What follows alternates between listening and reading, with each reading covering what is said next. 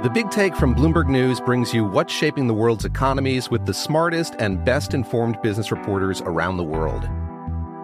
We cover the stories behind what's moving money and markets and help you understand what's happening, what it means, and why it matters every afternoon.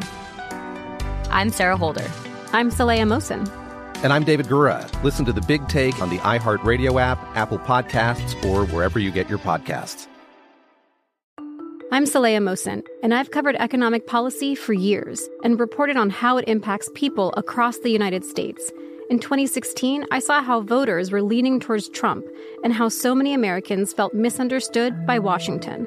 So I started the Big Take DC. We dig into how money, politics, and power shape government and the consequences for voters. With new episodes every Thursday, you can listen to the Big Take DC on the iHeartRadio app, Apple Podcasts, or wherever you get your podcasts. I'm Hannah Storm, and my new podcast, NBA DNA with Hannah Storm, chronicles my six decades in professional basketball. From growing up in the sport to becoming one of sports TV's first female broadcasters. Join me as I dig deep into the game's history, unearth some wild stories, and talk to my friends from the world of basketball, from Dr. J to Charles Barkley. It's been a wild ride, and now I get to take you with me. Listen to NBA DNA with Hannah Storm on the iHeartRadio app, Apple Podcasts, or wherever you get your podcasts. If you love sports and true crime, then there's a new podcast from executive producer Dan Patrick and hosted by me, Jay Harris, that you won't want to miss. Playing Dirty Sports Scandals. Each week, I'm squeezing the juiciest details from some of the biggest sports scandals ever. I'm talking Marcus Dixon, Olympic gymnastics, Cain Velasquez, salacious Super Bowl level scandals. Join me on the dark side of sports by listening to Playing Dirty Sports Scandals on the iHeartRadio app, Apple Podcasts, or wherever you get your podcasts. Hello, and welcome to the Karol Markowicz Show on the Clay and Buck Podcast Network on iHeartRadio. One of the things we're going to be talking about a lot on this show is how we're lied to about marriage and kids and generally about family life. There was a viral video on TikTok recently. Now, I'm not on TikTok, I'm on Instagram like a grown up. And so I see the TikToks as reels three weeks later. But I saw this one and it really stuck with me. In it, the girl is accepting an engagement ring. And as she pushes her finger through the ring, it flashes to her life becoming one of drudgery. She's doing laundry, she's washing floors, uh, she's rocking a baby. And when she takes her finger out of the ring, it's back to her regular life. The ring is what locks her into this terrible, difficult life. So the conversation around this clip is that some people believe it's anti-marriage propaganda from China. And, you know, maybe it is. I should ask my ex-CIA friend, Buck Sexton, what he thinks. But I have a few thoughts overall on this clip. So first of all, does this woman not do laundry or clean her house currently? I remember single life. It was a lot of doing laundry alone and making my bed alone and cleaning up alone. Now, I do the majority of the housework, but I also work at my job a lot fewer hours than my husband does at his. And I absolutely have help from him. Like, babe, can you put the clothes in the dryer? Babe, can you unload the dishwasher? Yes, we call each other babe. But two, it's interesting that people think this is propaganda from China. Now, why would China want to discourage Americans from getting married? Aren't they afraid of independent girl bosses and 50 year old men who act like they're 20 in the club? It's believable that a video like this would come from an adversary because deep down, no matter how many videos Chelsea Handler puts out on how much she loves sleeping alone, we know that marriage is a worthy goal. Couples who are married are more successful. They make and save more money. They live healthier lifestyles. There's just an array of benefits to getting married that are not debatable and that maybe China doesn't want our people to have. There's also just, you know, being around someone you love and who loves you and wants to make you happy. It's all very nice.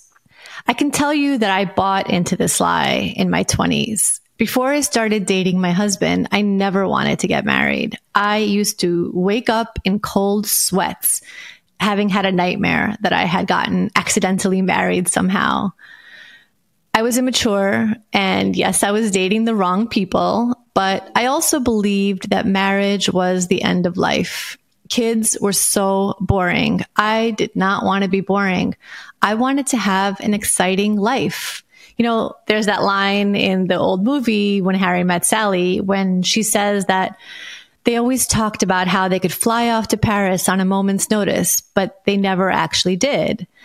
That was me. I wanted to be free and available to fly to Paris on a moment's notice. And listen, while I had a good time in my single days, stuff like that really didn't happen. I'm much more likely to take a trip to Paris today, and it might not be at a moment's notice because the kids have a lot of sports. The lie is that marriage and family are the end, but it is a lie. Stability in family life opens doors to happiness that were not open before, doors you might not even know exist. You're going to be doing laundry and washing your floors with or without your spouse. May as well have somebody with you through the drudgery and the trips to Paris. The other lie is that you have to pursue your career before settling down. And this lie is often specifically sold to men. This is absolutely backwards. When you have a comfortable home, when somebody loves you and takes care of you, it's a lot easier to do your job and pursue opportunities. Married men make more money than single men, and this is a fact. It also just makes a lot of sense. The guy swiping on Tinder every night just isn't going to have the same focus as the man who has a family to support. But it's true for women too. Uh, Pew poll in 2021 found that coupled women were making more money than single women for the first time ever. They were out earning their single counter, counterparts by quite a bit. And I say this all the time, but I've never actually met a woman who didn't get married because she was too focused on her career. I know that that trope exists. I have heard it many times of the busy career woman who just, you know, forgot to get married but I literally don't know her. And I have met quite a few people along the way. Because let's be real, meeting the right person is often also the luck of the draw. You have to be open to it, yes, but there's some luck involved. As I said earlier, I didn't want to get married when I was in my 20s because I was deathly afraid of having to spend my life with the wrong person. I know that it was luck and timing that led to my husband and me getting together, but it was also discarding the bad ideas that had taken hold in my mind about what marriage is or is not. If you're a single person, whether a man or a woman, and you're listening to this and you're thinking, I get it. I know marriage is the best, but I haven't met my person. Know that I understand. I totally get it. I see you. I'm rooting for you. I know it's not easy and I hate that you get criticized for being unmarried. I hope that the advice that I will offer in later episodes will help you in your search. And I hope that you do find your person because it is something great and I want you to be a part of it. My final comment is that it's very hard for people to see their lives in the future. And this is partially why they're susceptible to the lie that marriage is the end of the fun life the guys hanging out with their friends on a Sunday, watching football and playing video games, or the girls brunching post college in the big city. They can't imagine a time when one by one their friends will pair off. And that is what will happen they imagine that these fun times will last forever. So while I do think again that luck is involved in meeting the right person, there's also the people who discount the right person because they, it might not be the right time and they can't picture their lives beyond the current moment. I think that's where the current push to marry young comes from. It's about encouraging people in their 20s to try to picture their lives in five to 10 years. You're not going to be on the beanbag at Jimmy's house playing Madden. Eras do come to a close, and that's not a bad thing. But I think it needs to be clarified that sure, marry young if you've met the right person. Don't marry young just to marry young. We'll get more into all of these ideas in future episodes, and I do hope you listen along. If you'd like for me to answer your questions or offer my advice, the email is karolmarkowiczshow at gmail.com, and I'd love to hear from you. My guest today is my friend Buck Sexton, co host of the Clay Travis and Buck Sexton Show. Hi, Buck. Hey, Karol, how are you? Good. Did you petition to make it the Buck Sexton and Clay Travis show or no? No, I, I, I always like to be the guy that everyone can count on to just uh, carry my side of the thing. I, I, I don't make any petitions. so I wanted to ask you a little bit about yourself. Um, I, you know, I, I, feel like I know you quite well, but I didn't know the answer to some of these. So, did you always want to be in radio? Uh, definitely, definitely not. Um, I was somebody who was a CIA officer because I, I had, uh, you know, 9 11 happened and I just was one of those people who thought I was in college. And I thought, how can I help? And so, senior year, I mean, it happened when I was a sophomore. Um, I was sort of studying Mideast politics and things like that. And then, uh, senior year, the first job I applied for was with the CIA. Um, everyone else was like, I want to go to Goldman Sachs. I want to go to McKinsey. And they're like, "What do you want to do, Buck?" And it was a little weird because I didn't really, I didn't tell anybody because um, mm-hmm. I wasn't really sure if I was going to try to CIA what, material right what there. part of the CIA I was going to do. So I just sort of, you know, did my thing, and then mm-hmm. figured I'd go through some on-campus recruiting just for the for the experience, which was also pretty funny. Um, and I got the CIA job. So I did that for years, and then I did NYPD Intelligence Division, and then, uh, long story short, Glenn Beck found me like just mm. found word of me and hired me and convinced me not to go to business school. That's that's about uh, 10 years of my life condensed into less than Thanks, Glenn Beck. Um, actually, my very first time on TV was on Blaze TV with you. So, you know, long, long road to get here. Were we nice to you? There you was a lot so of nice. No, you guys were super nice. Um, yeah, it was you. It was Will Cain. It was SE Cupp. You guys were all super nice. Good. Um, so you have the best, the biggest radio show in the country, and you know the best. Let's say, um, you know, whatever. I think so. Yeah. Do you feel like you've made it?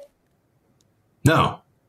no, no. I mean, I think that every day um, I have to do a better show. Uh, I think that every day after a show, I think about what I could have done differently. Um, I, I, think that in our business, you have to you can really go astray and start to drive yourself a little crazy unless you really focus on the work. Um, mm-hmm. and you know, there's a lot of of noise and uh, you know a lot of things going on in the background of of media all the time. But ultimately, I just try to serve Rush's audience every day because I still it's you know an audience that Rush built over 30, mm-hmm. 30 plus years. Um, so no, I mean I, I'm writing a book right now, which is uh, has gone from being exciting and fun to a little bit overwhelming to now it is like I feel like I am because I'm I don't know thirty thousand words into it maybe. So you know, getting and it feels like I'm breaking like rocks with my bare fists every day. I'm just like make this stop, make this stop. So uh, yeah, no, I don't. I, I wouldn't say that I feel like I've made it. I feel like I've got more I've got to do uh, every day. So, as somebody who just wrote a book for the first time in the last year, I have to tell you, it only gets worse. You're like in maybe the honeymoon period if you're still writing. Uh, editing is really. Well, I mean, I'll just tell you this. You know, this is something that things get I, I bad. Know, I don't know how much people really know about this, but uh, very, I should say very few, but most people in the news commentary space don't actually write their own books. Mm. And when you meet with publishers, if you have a platform that can sell the book, they're very, and this is just a true across the board yeah. publishers. They'll be like, Hey, I mean, do you really want to write it yourself? Do you really, are you, are you sure about that? Because like we can get mm-hmm. someone that sort of comes in and you guide and, you know, yeah. And and uh, I mean, I I always insisted that I would do the book writing myself, and now I see why a lot of people are just like, I'm going to pay somebody else to do that for me. well, just to give you an idea of our uh, different levels of fame, you get asked whether you want to write your own book. I get asked to write other people's books. So, but I've never done it. I you know I just not not not that there's anything wrong with that, but I just you know never took anybody up on that offer. So, what's it like to lead a public life? Like, do you get recognized a lot? Um, do you like it? It's funny. Um, I, I don't really, uh, I don't, I don't feel like a public person at all. Um, I, I, don't really, I don't ever think of myself that way. Mm-hmm. So it, it does, uh, and, and unless you're in the conservative media space, I mean, some people, you know, I've done Bill Maher a couple of times. I mean, there's some stuff I've done that's a little, I used to work at CNN. So there are people who are not just conservative who would somewhat recognize my face. Right. Uh, and I am told by people that apparently I do not age and I do not change. Right. So there, there is that. I look the same uh, many, many years now into this. Uh, although I don't have a beard anymore, which I don't know. Karol, do you? You Karol knows my wife Carrie very well. What do you What do you think of no beard? Are you? I mean, no- I'm Team Carrie. What does she want? Team Carrie says no beard. So then no beard. It's yeah. easy answer. So yeah. um, yeah, so that she got she, obviously she got her wish, but uh, it's kind of funny because people in the audience will like weigh in very heavily one way or the other on this, and I'm like, whatever I the wife wants. you wants. do look super young. Thank you. I mean, you know, yeah, whatever, whatever the wife wants is what I'm going to do. Absolutely. Yeah, I'm, I'm, I mean, I'm in my 40s now. This is like, it's real. I'm an yeah, adult. I mean, I'm an adult human person, um, which is crazy. So anyway, um, yeah.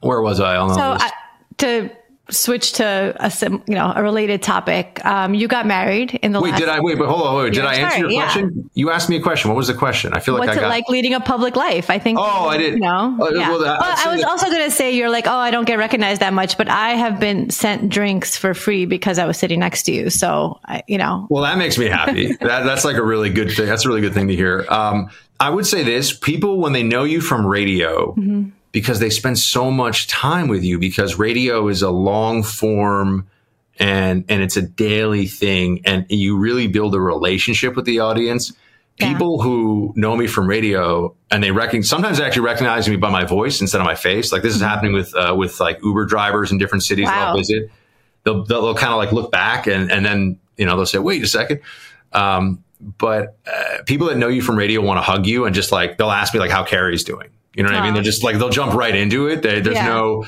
TV. You do Fox. I've done Fox. I used to do CNN. It's a little more like, I think I saw you when I was on the treadmill recently. You I mean? It's a different kind of a recognition. So. Right. Yeah. All right. Yeah, Sorry. No, you asked me about getting married. Radio, radio. I think people really feel like they get to know you. Um, so yeah, you got married in the last year and, um, it that you know that's a bit on the later side i would say right? You, you, just told us your age. Um, i got married at 31 also you know I, I think a little on the later side um, especially as the conversation right now on the right is you should get married young. You should get married younger. Uh, what do you think about that I mean, 31 for New York City, that's like. No, I know. I thought I was babies having babies, but. Totally standard. I mean, that's, right. I mean, I don't know any, I don't think I had any, uh, like, you know, peers from, you know, growing up in New York that in their late 20s, early 30s, like that was when it started to happen. I didn't know anybody who was married by like 25, for example. Uh, at the right. CIA, I did. Mm-hmm. Way more common uh, at the CIA for people to get married really young, but, you know, a lot of them are from other parts of the country, right?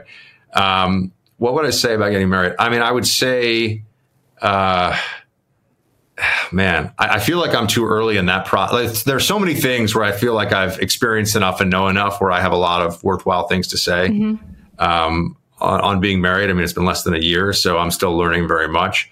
I do think here's what I what I can definitely say: people that um, mortgage their uh, their lives as a possible you know family you know people that give up that for a job are overwhelmingly not happy with that when when all said and done i think it's true of men and women yeah a little bit harder for women because of the realities of a uh, of mm-hmm. you know mm-hmm. the biological clock that they have to work with so i do think that people should um, if i hadn't made a career made a massive career change switch cities if I had been a little bit more in one place and a little more settled in, in who I, you know, what I was trying to do, um, I would have, I would have wanted to get married younger. To be honest with you, um, you know, if I could have met Carrie, right? That's years, that's it. It's the luck if of I the could have met her also. ten years ago, yeah. um, I would have been happy to have done that. But the other side of it is, I, I'm I'm a person who thinks that you know it should be one and done. I mean, I know life yeah. is not perfect and whatever, mm-hmm. and so I would have my my thinking on it was I'd rather wait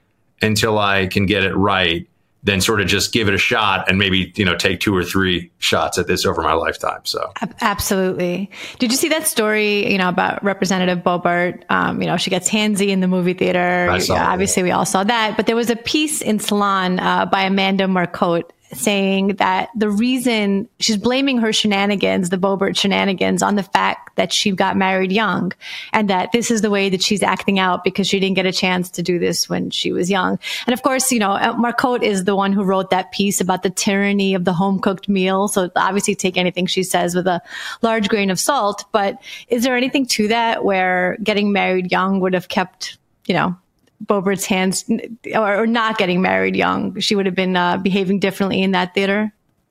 Um, no, I mean, I, I don't, I don't really see that. Uh, I look, I, I will tell you, I'm, um, it's funny because I'm talking to Karol like she's my interviewer. Like Karol and I are friends and hang out in real life, so this is a little bit, it's a little funny because she's like, "So tell me, Mr. Buck, of the things of which you think Sexton. on these things." I'm like, "Yeah, like didn't we didn't I text you like five minutes ago about this offline?" Anyway, mm-hmm. um, I would say uh, I'm very uh, impatient with people who have bad manners in public. It's it's actually a problem for me. Like in life, it's a little bit of a challenge because I like to think that I'm very understanding and very reasonable with people, right? And you know, I get it. Like, you know, I'm the one who, if I can see, you know, a server in a restaurant is busting, you know, his or her butt to do everything they can, but they're understaffed. Like, I'm the one who tells them, like, hey, it's cool. I get, I can, you know, yeah. I can see what's going on. Like, mm-hmm. thank you for doing what you can. Don't worry about it. You know, I'll give them a big tip. Like, I like to try to be very reasonable about things. If you are blowing vape smoke or whatever in my face when I'm trying to eat, I become very unreasonable. or if I'm sitting at a theater, right? Like public rudeness mm-hmm. is something that really bothers me. Um, so it's funny because people are all, this is my saying, people are all focused on like the handsy and the light right, and everything else. Right. And I'm like, she was vaping in an indoor theater and people were asking her to stop. Like that's the yeah. part that really, that is interesting that, that that nobody's really talking about that part. Like, and apparently that was what got her kicked out. It wasn't the handsiness. It was like being loud and like taking pictures with flash. I mean, I could just imagine you, you know, in a theater where somebody's using a flash camera. yeah. Well, I mean, but, but, you know, if somebody was like, you know, making out, let's just say next to me and it was getting a mm-hmm. little, you know, a little inappropriate, you know, within, I'm not going to like call security over right. on it, right? You know what yeah. I mean? But if somebody like pulls out a cigarette and they're just start puffing, like yes, like that's that's so it's it's interesting to me because that is what she should have been uh, booted for. Um, I, I also just think it's funny to watch so many people who are willing to justify like just obviously over the line, grotesque, highly sexualized stuff in a whole range of, of different ways um, who on this one all of a sudden they've turned into like Puritans. You know, on this right, one they're like, oh right. my gosh, is yeah. there is there something in the criminal code we can? Howard Stern. Howard Stern is all offended by this and thinks that she should resign. Um, I have I just, never been a Howard Stern fan, no, so this is so funny to me. Yeah, I, I think um, what little I know of his work, and I you know occasionally would hear it a little bit back in the day in the '90s mm-hmm. when I was you know younger and everything. Um, I, I always just thought it was and I know this is like, oh, you're such a nerd. I just always thought a lot of it was really distasteful and kind of mean. Yeah. And not funny. I would have been okay with the crudeness if it made me laugh, yeah. but it never made me laugh. It, it didn't strike me as so in, unfunny. As in good. Uh, I, I, always felt like it was, um, there was a level of it where, where, where it was kind of like mean humor for malcontents, mm-hmm. like people that want to see somebody humiliated and laugh at that. It, yeah. it was, and look, I'm not a, I wasn't an aficionado, but I'm just saying I've never been a fan. And so now that he's like a lockdown freak right, who wants masks yeah. and is, you know, uh, and is uh, trying to police Boebert and like, come on. Right. You yeah. Know? Right, we're going to, you know, wrap up with some really easy questions like what do you think is our largest societal problem in America? Wait a second, wait a second. I, thought this was like Rogan. Don't I get like 3 hours here? And aren't oh, no. I, you know? This no? is a, you know, nice and fast, get all your best advice and well, boot you What is our biggest our biggest societal problem mm-hmm. is uh, self-obsession. Do you think, think it's solvable? Um, I, well, like any problem, the first step is understanding what the problem is. Uh, I think as a culture, we have turned, um, or, or I, what I should say is it's actually not there. Are, the American people, and this I would compare to people all over the world that I've you know met, interacted with. American people in general are actually quite um, generous and and have a a public spirit that is if it's especially if it's not com- you know for a lot of them if it's not compelled they're very generous with what they want to do mm-hmm. for you know for their country and um, but I think the culture has become overwhelmingly self-obsessed uh, in a way where now anyone who wants to sort of make a good faith effort about how we can uh, be better towards others or how we can um, grow and things like that's just all mocked and ridiculed. Like it's just you know, how, how famous can I be on TikTok? How much mm-hmm. money do I have? What car do I drive? How, you know, how hot do I look on Instagram? Like all of this is kind of overwhelming because people would say, Oh, it's always been like this. No, because now everyone's kind of a, everyone's a brand, right? Yeah. Everyone thinks of themselves as something beyond just who they are day to day and how they interact with people. It's now what is the, online perception and the right. mass media perception mm-hmm. of who I am, even if you're not a public person. Yeah. Um, because everyone's kind of a public person now in some way. And so I think that that's created some really uh, challenging and r- really kind of negative uh, feedback loops and, and things like that. So that's for a broad stroke answer, that's not Joe Biden's ruining right, America, right. which yeah. I could also say. so would the Buck Sexton plan be get everybody off social media or what limit social media maybe limit how we use it what's the like you know you the, the ancient greeks were big it. into uh, they were big into moderation as a mm-hmm. as a mm-hmm. concept right you know and and that's something that i think is important i mean i i think whether you're talking about your your alcohol intake your sugar intake your you know, just go down a list of all these different things it's about uh, balancing it. I mean, I, I, saw recently there was a, a debate. Uh, I think Cernovich um, said something about sports, and all these people get upset because he basically says, you know, why are all these adult men obsessed with sports? And and I mean, I, I largely agree with Cernovich as, as a side note. I mean, I think I'm going to tell Clay, obviously. I think this has become crazy. Um, and you know, yeah, if you want to watch a football game on Sunday, fine. Like you know, relax, kick back. Like I'll watch whatever TV sometimes. I, I view it as like playing video games. You want to play a video game? Fine, play a video game. But if you tell me that you're going to spend all of Saturday and all of Sunday watching and betting on on sports, and you're going to watch three games each day, and you're going to spend like nine, ten hours a day, like it's excessive, right? So yeah. I think. Mm-hmm.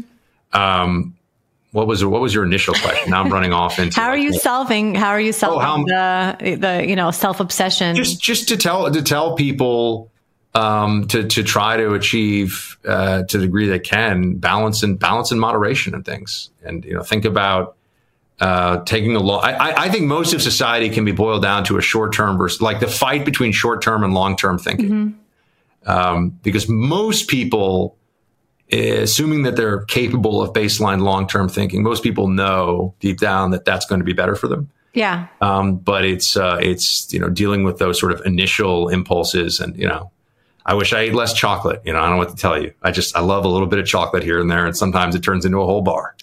so that's my way of uh, trying to solve things. I mean, we didn't even get into politics that much, which I appreciate because these days I feel like you know politics yeah. beats it's, it really beats people down, and, and I wish it was. Um, I wish it was a little more inspiring. Uh, I wish gonna, we felt more inspired. Instead, yeah. it just feels like we're all in the middle of like a.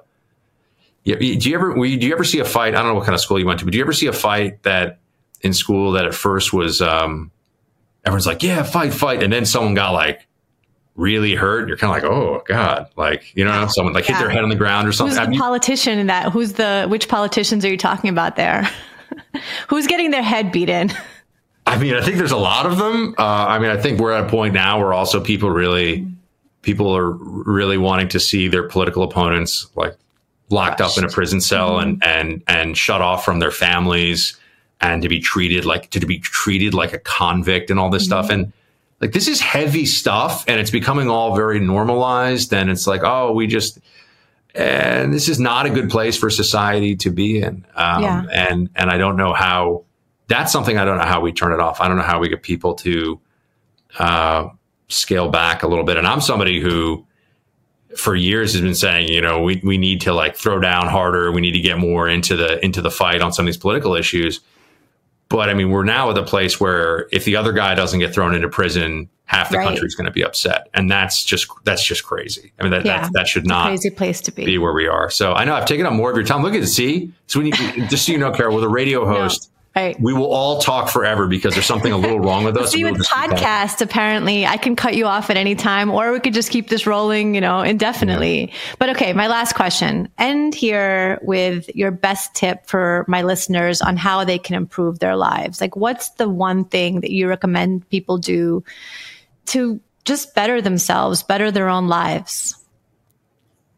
So it will sound, uh, I think, trite maybe a little bit, but I think it's very true. Protect your time.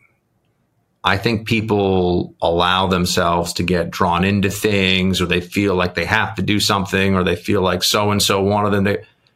Your time is valuable. Mm-hmm. And you need to, you're the only one who can do it for yourself, right? I mean, unless you've got like some chief of staff or something, you're some big important person. Learning to protect your time, I think, is one of the most important and underrated skills that people have which includes things like, you know, when you're invited to something and you don't think it's going to be that fun and you would be better served like working on a project over the weekend, like don't go. You love saying no to stuff like that. I do love saying no to things. That is, this is also a fact of my reality in my life. Like I just, if I'm not looking forward to something and it's, and it's a, like the craziest thing I come across all the time are people who spend their free time doing things they don't really like. Mm-hmm. They're like, oh, it was so hot at like the golf course and I was, you know, I was out there for like 10 hours. I'm like, why are you doing that? Right. Do something else. So protect your time is a, is a mantra for me. I think it's very important. And that means protect the time you spend with loved ones and family and um, protect some time to read. Every Everyone thinks they read, Karol. Most people don't read. Yeah, I think that's true. If you ask anyone, do, you, do you read? They'll go, oh, yeah. I'm not saying, can you read? I'm saying, do you make it a point? Like I fall asleep reading a book. I fall asleep reading a book every night. Now I'm That's not saying huge. I'm some huge yeah. reader or something, but I just mm-hmm. mean like it's a part of my daily. I will read for 30 minutes before I go to sleep every night. That's really awesome. I mean, I used to do that, and then I got married, and that ended. But yeah, well, when I have kids, which you know, God, yeah. God willing, hopefully will be soon, um, I may be up, you know, reading bedtime stories instead. But I'll work on something. Well, thank you so much, Buck Sexton. Thank you for being on my first episode. Loved having you on, and I hope you'll come back when your book is out. Hopefully, it's a good book. Thanks, Karol. too. Thank you so much for listening today. I hope you had a good time, and I hope you'll join me next time on The Karol Markowicz Show. Thank you. The Big Take from Bloomberg News brings you what's shaping the world's economies with the smartest and best informed business reporters around the world. We cover the stories behind what's moving money and markets. And help you understand what's happening, what it means, and why it matters every afternoon. I'm Sarah Holder. I'm Saleha Mohsin. And I'm David Gura. Listen to the big take on the iHeartRadio app, Apple Podcasts, or wherever you get your podcasts. I'm Saleha Mohsin, and I've covered economic policy for years and reported on how it impacts people across the United States in 2016, I saw how voters were leaning towards Trump and how so many Americans felt misunderstood by Washington. So I started the Big Take DC. We dig into how money, politics, and power shape government and the consequences for voters. With new episodes every Thursday, you can listen to the Big Take DC on the iHeartRadio app, Apple Podcasts, or wherever you get your podcasts. I'm Hannah Storm, and my new podcast, NBA DNA with Hannah Storm, chronicles my six decades in professional basketball. From growing up in the sport to becoming one of sports TV's first female broadcasters. Join me as I dig deep into the game's history, unearth some wild stories, and talk to my friends from the world of basketball, from Dr. J to Charles Barkley. It's been a wild ride, and now I get to take you with me. Listen to NBA DNA with Hannah Storm on the iHeartRadio app, Apple Podcasts, or wherever you get your podcasts. If you love sports and true crime, then there's a new podcast from executive producer Dan Patrick and hosted by me, Jay Harris, that you won't want to miss. Playing Dirty Sports Scandals.